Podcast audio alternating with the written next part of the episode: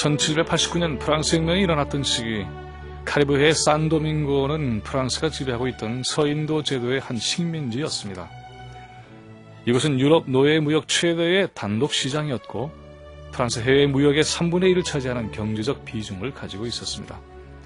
그러나 2년 뒤인 1791년 이곳에서는 프랑스 혁명의 영향을 받은 흑인 노예들의 반란과 혁명이 일어납니다. 오늘날 하이티의 출발이었죠. 제이의 저작 검은 자코뱅은 익명의 기록입니다. 이 책을 흑인은 본래 무기력하고 수동적이며 복종에 익숙한 인종이라는 식의 식민지 이데올로기에 대해서 일격을 가했습니다. 그에 따르면 이들 흑인들은 애초부터 자신들이 처한 현실에 대해서 치열하게 투쟁을 했고 어떻게든 노예적 처지에서 해방되기 위해서 필사의 노력을 했는 것입니다. 이들이 노예업자들에 의해서 아프리카에서 생포되어서 곧 카리브해로 실려 과정에서 원하기도 저항이 심해 결국 이들을 긴 막대에 일렬로 사슬로 꺼버리지 않고서는 도저히 통제가 불가능했다는 것입니다. 서해에 도착한 뒤에도 이들에게 여전히 저항의 기질이 남아 있어서 고문과 폭행 등으로 노예적 복종을 강제화하는 절차가 되고 있었다고 하죠. 그러나 노예가 된 흑인들은 자신들만의 모임을 비밀리에 가졌습니다. 그리고 거기에서 춤과 노래를 펼치면서 성교하고 새로운 세상이 올 것을 열망했습니다. 이들이 모인 자리에서 불려진 노래를 시에라 제임스의 문 자코벤은 다음과 같이 기록해 놓고 있습니다. 에에 bomba 휴휴 칸가 바퓨테 칸가 문에들레 칸가 도킬라 칸가 리 번역하면 이런 뜻이 됩니다.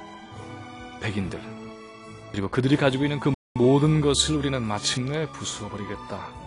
이 맹세를 지키지 못하면 차라리 죽으리라 라고요. 순종하는 하지 않겠다는 것입니다. 백인에게는 그야말로 선택한 이 노래는 뒤집어 보자면은 이들 흑인 노예에 갖고 있던 삶의 비극에 대한 꺼질 수 없는 분노를 의미했습니다. 그로부터 세월은 흐르고 흘러서 산도밍고 흑인 노예의 후예들이 있는 미국의 뉴올리안스는 재즈의 고향이 됩니다. 그 재즈는 사실 따져보면 이미 오래전에 있어 왔던 영가의 전통 위에 서 있는 음악이었습니다. 고난과 슬픔, 그리고 백인들의 집에서 해방되고자 하는 노예들의 고 깊은 영혼이 그러한 음악적 표현으로 나타나게 되었던 셈이었죠. 그 뉴올리안스가 지금 허리케인 카트리나 이후에 하비 규환의 도가니로 변하고 있습니다. 곳곳에서 약들이 일어나고 있다 그러죠.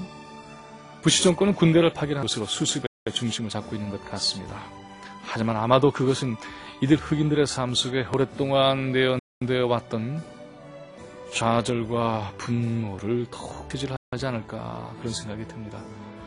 인간의 존엄성을 박탈한 즉 가난과 모멸의 역사를 살아왔던 이들이 자신들의 피와 땀을 제대로 인지하는 백인들만의 나라를 향해서 절규하고 있는 것이죠. 200년 전 산도밍고의 을 아직 말끔히 사라지지 않은 셈입니다. 우리가 말끔 엑스는 말했습니다. 그대들 백인들의 꿈은 우리의 악몽이라고. 그건 지금 자신들의 속에 있던 악몽의 정치와 직면하고 있는 것입니다. 그건 이라크에서도 그리고 뉴올리안스에도 동일하게 드러나고 있습니다. 인간의 존엄성을 외면하고 폭력을 앞세는 역사는 더 이상 존립의 능력을 잃어가고 있음이 너무도 분명해지고 있는 듯 합니다. 김민웅의 세상 읽겠습니다.